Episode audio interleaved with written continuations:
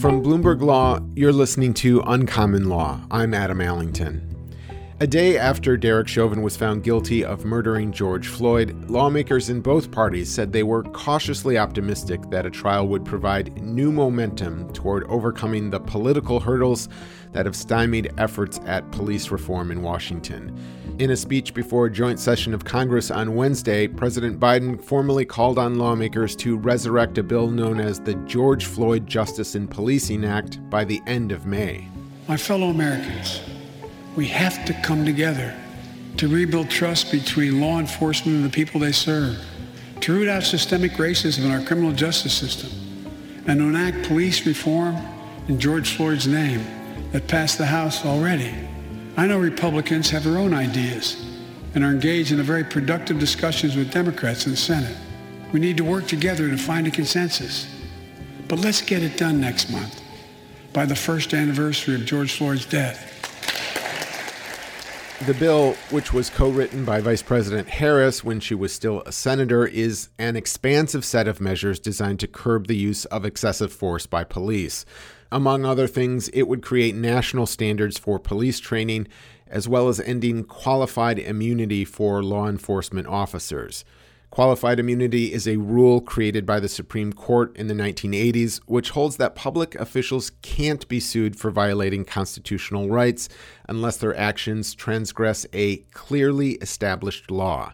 In the year following the death of George Floyd, qualified immunity has evolved from what was once a relatively obscure legal doctrine, known only to civil rights lawyers and legal scholars, to what has now become a popular talking point on TV talk shows and newspapers across the country.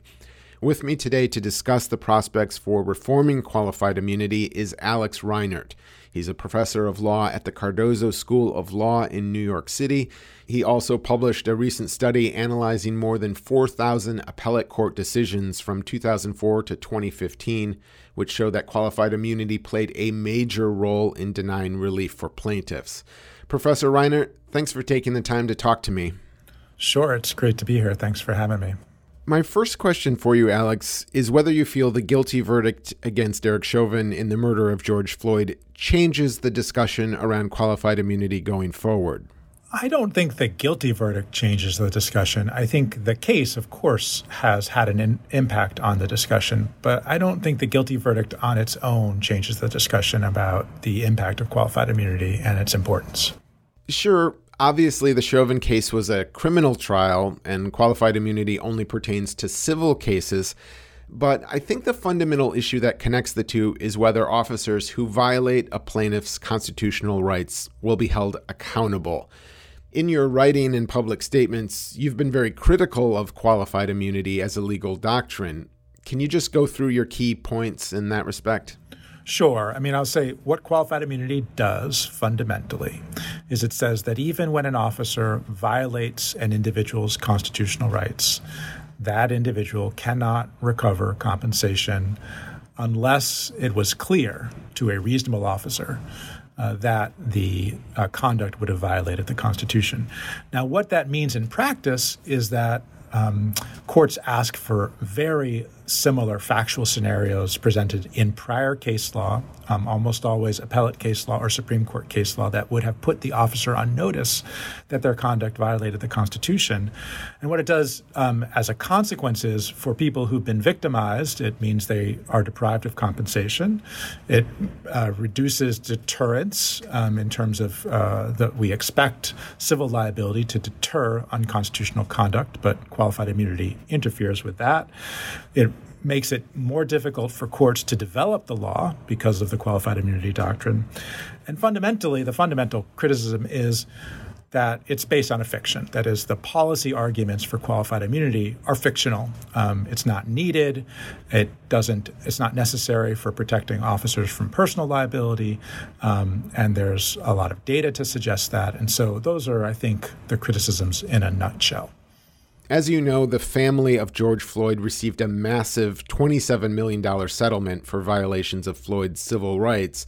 But I've heard some opinions from legal scholars that say the rules defining qualified immunity are so specific and all encompassing that if the city of Minneapolis had chose to contest that lawsuit, there's a pretty good chance the courts would have tossed it out. Do you think that was a real possibility? Yeah, I mean, I think it's it's hard to know what would happen. I think there's some um, support for the position that some constitutional violations are so obvious that you don't need a prior case to tell us that it's unconstitutional. So, certainly, uh, there would have been arguments raised around qualified immunity um, if a Section 1983 action were brought. Whether they would have been successful is, is hard to predict. But I will say there are lots of examples of high profile cases in which unarmed people were killed by police officers, in which qualified immunity has been granted. A bipartisan group of lawmakers is meeting on Thursday to discuss negotiations on police reform legislation. One of the potential compromise offerings came from Republican Tim Scott of South Carolina, who is suggesting that shifting civil liability from individual officers to police departments. So, would that be a step in the right direction, or do you think qualified immunity should be scrapped completely? I think qualified immunity should be scrapped completely, but to me, that is a separate question from whether or not to have respondeat superior or entity liability um, for the municipalities or states that employ the officers who violate the Constitution. And to some degree, I think it's a false choice to suggest that we're losing accountability unless we can ensure that an individual officer will be a defendant and qualified immunity will not be permitted. And I say that because even if we got rid of qualified immunity and maintained the idea that individual officers should be defendants. Nothing will stop municipalities and states from indemnifying the officers in those cases, as they routinely do already. And um, I don't know that I think it necessarily is the only way to achieve accountability uh, is by holding those officers accountable in individual civil suits. There are consequences. There should be consequences, and hopefully there will be consequences when someone sues because an officer violated the Constitution, even if the officer is not uh, an individual defendant. Um, and one hopes that um, municipalities, if they are formally on the hook, or states are formally on the hook, um, that they will start to think about ways that they can reduce the incidence of those kinds of unconstitutional uh, injuries. And um, so I, I think I, I, don't think we should assume that just because the individual defendant is not in the case that there can't be accountability in other ways. And more importantly, or as importantly, that there can't be room for deterring uh, future unconstitutional conduct.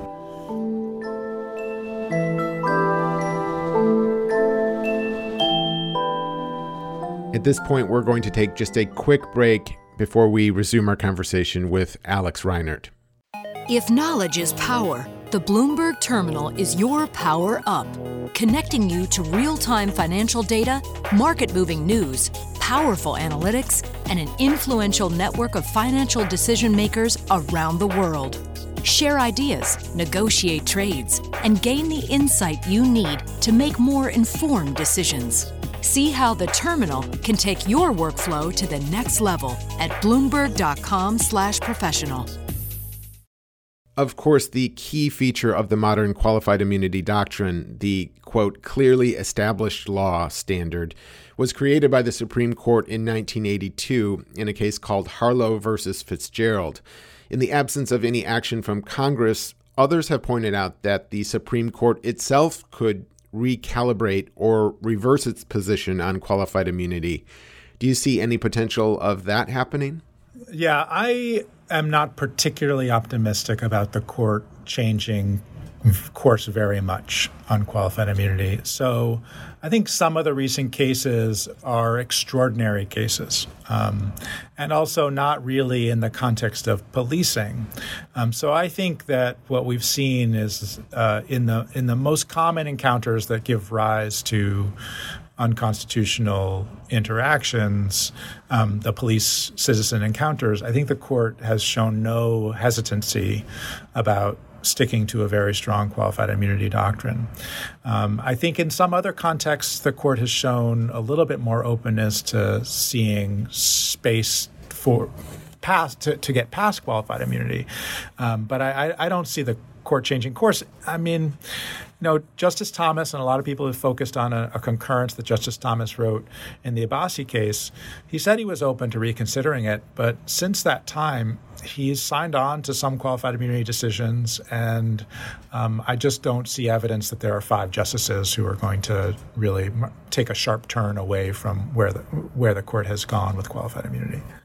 And still another route for change. Several states, including Colorado, New Mexico, and Connecticut, and even the city of New York, are looking at laws that would essentially create state level causes of action that would allow plaintiffs to sue police officers in state courts, thereby skirting the federal qualified immunity protections. Does that seem like something which could break through some of the gridlock on this issue? Yeah, I think. Well, I think it could have a, a lot of positive downstream effects. It, it may ultimately have an impact on what Congress thinks is politically feasible. It may also provide evidence that doing away with qualified immunity um, is not going to lead to the parade of horribles that some of the defenders of the doctrine uh, predict. It also really, you know, in the end, fundamentally undermines the narrative behind qualified immunity. When, when you look at why the Supreme Court says we need qualified immunity, what they say is we need it to make sure that officers aren't going to be exposed to liability so that police departments can hire um, officers without those officers fearful of being sued and, and being subjected to this 2020 hindsight. Well, those are all justifications that really is for a state to make on its own. And so if a state decides, we don't think our officers need that because we're going to indemnify them and we're going to provide other ways that they don't need to worry, uh, even as we're trying to incentivize them to engage in, in good constitutional policing. If the states decide on their own that they don't think qualified immunity is the right balance, well, that undermines the entire narrative that the Supreme Court has constructed for the immunity doctrine. So I think it has lots of potential downstream effects. I think it gives courts the ability to announce the law now, and so that can help develop the constitutional law. So even if, um, so we'll we'll get more clearly established law even in jurisdictions that haven't adopted these kinds of um, statutory changes. So I think there's great potential there. Alex Reinert is a professor at the Cardozo School of Law in New York City. Alex, thanks again for taking the time to talk to me. Thanks. It was great to speak with you. Critics of qualified immunity often point out that it is entirely possible and quite common for courts to hold that government agents did violate someone's rights but that the victim has no legal remedy simply because that precise sort of misconduct hadn't occurred in past cases. So, for instance, if a police officer shoots an unarmed person who happened to walk by a window rather than through a door, and it's only been established that shooting an unarmed person walking through a door is a constitutional violation, the window shooting can be granted qualified immunity. Joining me to discuss how it came to be that these narrow legal distinctions became necessary is Clark Neily. He's a senior vice president for criminal justice at the Cato Institute. So, Clark, was qualified immunity designed to work this way? Or is this a case of the implementation being different than what the Supreme Court had initially intended back in 1982? I think a little both. I mean, I think the Supreme Court had then and still has a completely unrealistic understanding of how police work, how the interactions between police and citizens often unfold in the field. Um, just to take one example, the Supreme Court actually believed that uh, damages awards against police officers usually come out of the, the individual officer's pocket.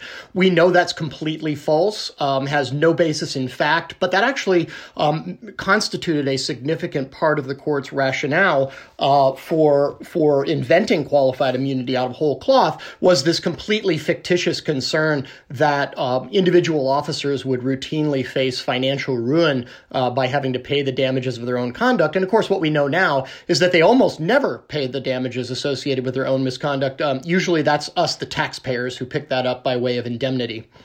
Clark, if I understand your point correctly, one of your primary criticisms of qualified immunity is that it basically circumvents longstanding protections of civil rights. So, can you just take me back to the beginning here on this kind of textualist opposition to qualified immunity? In the wake of the Civil War and the sort of onset of Jim Crow, Congress looked at what was going on in the country, particularly in the South, and what it saw correctly, it accurately perceived that rights violations were rampant and that local governments were not only not protecting individual rights, but were sometimes they were complicit in the violation of individual rights. So what Congress did in 1871 in enacting what was then called the Enforcement Act, we now refer to it as Section 1983, was it very simply provided that state officials, that means anybody who's employed by a state or local government, shall be liable to the person injured for the deprivation of any right. That's the language and the policy that Congress chose when it comes to official government officials violating people's rights. The problem, the basic problem with qualified immunity is that it represents a contending policy choice by a branch, the judiciary, that is not supposed to be involved in developing or implementing policy. Congress is the legislature, and Congress gets to decide what the policy is going to be. And they decided what the policy was going to be when they enacted what we now call Section 1983 in 1871. In effect, the U.S. Supreme Court rewrote that federal civil rights statute in order to substantially narrow the circumstances in which you can hold a rights violating government official liable for their misconduct. That was a naked act of judicial policymaking, which makes it illegitimate uh, just as a you know a sort of a textualist and originalist matter, and it also represents a disastrously bad policy, which is to take off the hook rights violating government officials and give them a sense of confidence that pretty much no matter how bad their misconduct is, unless they are there's just the, this happenstance that, that some other government official has done the exact same thing to somebody else in the same jurisdiction, they can be pretty confident that they'll get off scot free, as they usually do. One of the primary defenses of qualified immunity put out by police and law enforcement groups is that police work is a very difficult job, often requiring officers to make split second decisions. And they claim that without qualified immunity, officers could be held liable for good faith actions. Do you have any sympathy for that viewpoint? Not much. I, I, have two responses to it. Um, first, look, uh, my do- my sister's a doctor. She's an OBGYN, and I used to do medical malpractice defense work. My father was a NASA engineer and an aerospace uh, engineer. And you know who else has a tough job that requires split second decisions? Doctors and pilots and lots of other professionals. Uh, and we don't extend qualified immunity, you know, to to doctors, even though they have to make very difficult, sometimes life or death decisions under conditions of uncertainty and risk. Uh, and we don't do it with pilots. So I think there's a bit of special pleading uh, going on here. Um, not for nothing, but I mean, police work can be dangerous, but it's not even in the top 10, 15 most dangerous professions in America. It's it's down around 14 or 15. So I think it's a bit overblown. Second, even when they are facing, when police are facing difficult and potentially dangerous situations, the, um, the, the leeway that they claim to be looking for with qualified immunity is actually already built into the system. Uh, because you look at the, the relevant constitutional provisions, including particularly the Fourth Amendment, which prohibits unreasonable uh, seizure, unreasonable force, unreasonable searches that word unreasonable is really important here because the officer is not liable unless his or her behavior was unreasonable. There's a lot of room to work in there, and if they can go in front of a court, specifically go in front of a jury and explain why they made the decision that they did, and convince a jury that look you know you might have done it differently if we all had 2020 hindsight. Um, i might have wished i had done it differently but this is what i was looking at. This is what i was feeling and seeing in the moment. Um, juries tend to be very sympathetic even today very sympathetic with police officers who really do try to get it right under difficult conditions. Um, and so qualified immunity is really not playing the role that we're told that it does which is providing the leeway that we've been discussing. Its true function in our system is simply to to to uh, get otherwise meritorious cases tossed out. Clark, you've said that the current Republican compromise offering to shift liability from officers to police departments doesn't really change anything and also leaves taxpayers footing the bill for bad policing. So, in your opinion, is any policy that preserves qualified immunity basically a non starter for you? I think that's the right place to start. So, what we should do is we should go back to the policy that Congress chose 150 years ago, which is that um, uh, if you are a a government official who violates somebody's rights, then you are liable to that person.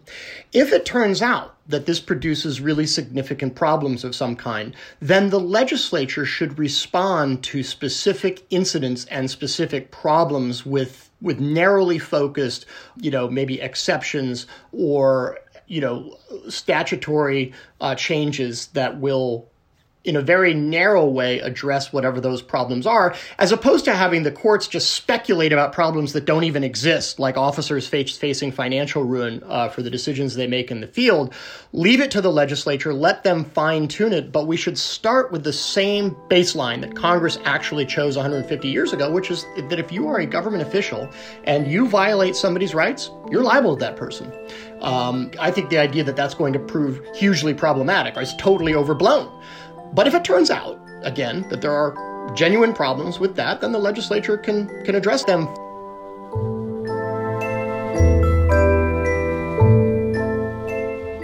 But not everyone holds Neily's skepticism of current compromise discussions. Anya Bidwell is an attorney with the Institute for Justice. Even though making police departments liable for civil rights violations wouldn't really change who's on the hook to pay those judgments, she says there could be some benefits in removing individual officers as the target of civil suits. It is true then that when it comes to uh, suits against police officers, most of them already get indemnified, right? If there is a judgment. So municipality ends up paying one way or the other. What this Tim Scott approach would do essentially would say that instead of suing an officer, you would sue municipality directly, right? And you would basically say your officer was the one that violated this person's constitutional right. So it is up to you to pay this judgment. Um, and by doing that, you no longer run into the problem of qualified immunity, right? Because qualified immunity does not shield municipalities. So it's a way to essentially circumvent qualified immunity without specifically saying that officers are not entitled to that protection, right? So qualified immunity would still technically operate against the officers, but you're going to leave that part alone and you're going to go from the other end and you're going to sue the municipality. And with municipalities, qualified immunity is not an obstacle. In addition to circumventing the barriers imposed by qualified immunity, Bidwell says there are a number of other benefits that could come out of making municipalities liable in civil cases. For example, uh, it would incentivize municipalities to train better and to hire better. So it would kind of uh, minimize a chance of a constitutional violation on the front end. And that's a good thing. Uh, I would imagine that the municipality would want something in return, right? For example, right now it is very hard to fire a police officer. Uh, so it could very well be that one potential additional thing that should be included in a bill like that is that if a municipality, if it determined that the officer violated the constitutional law, right, and the municipality pays the judgment, then the municipality gets to terminate the contract, uh, which is right now very hard to do.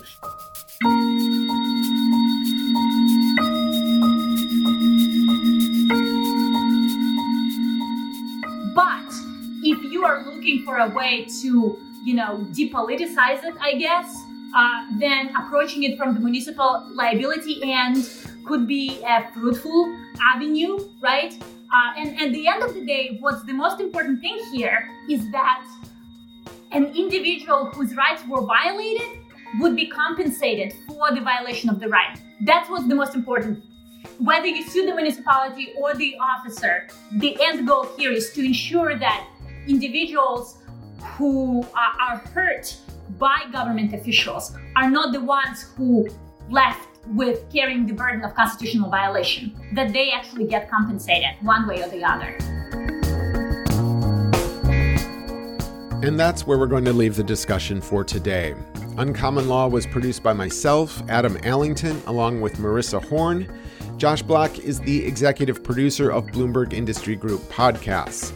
For listeners, this is the last episode in our series on the Derek Chauvin murder trial and issues of police reform in the courts. Stay tuned for our next season, which should be coming out next month, where we'll look at the legal issues surrounding social media, free speech, and online disinformation in the post Trump era. Thanks again for listening.